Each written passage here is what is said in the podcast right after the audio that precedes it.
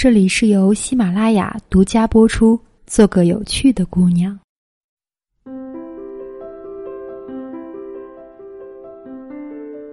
亲爱的听众朋友们，大家晚上好，我是周公子。有来访者向我求助，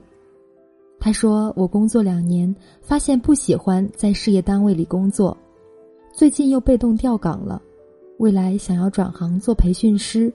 要重新在新领域学习积累，成本好高啊。”我该怎么做呢？我的回答是这样的：如果不做目前的工作，有没有更好的职业选择呢？如果没有，那么培训师的持续学习、精专还是需要比较多的精力和经济上的投入的。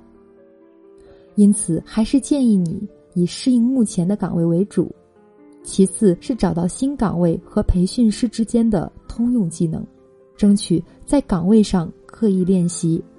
比如。总结工作经验，争取在原单位的内部做分享和培训，或者在外部组织争取到类似的机会，不断练习。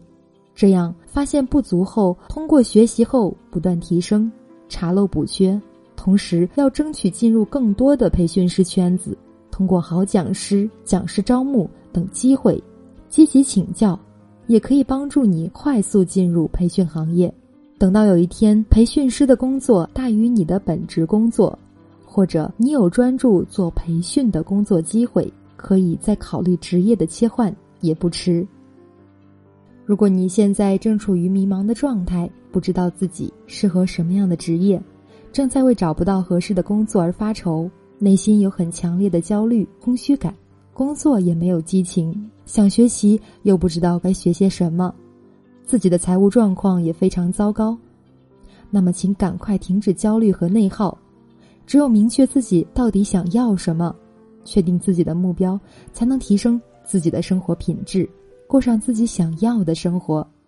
有需要做生涯规划的朋友，可以添加微信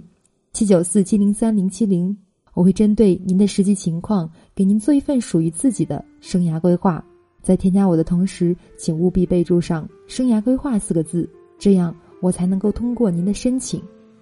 有喜欢本节目的朋友，也可以订阅我的节目，在节目更新的第一时间，您将会收到更新的提醒。今晚的分享就到这里，晚安。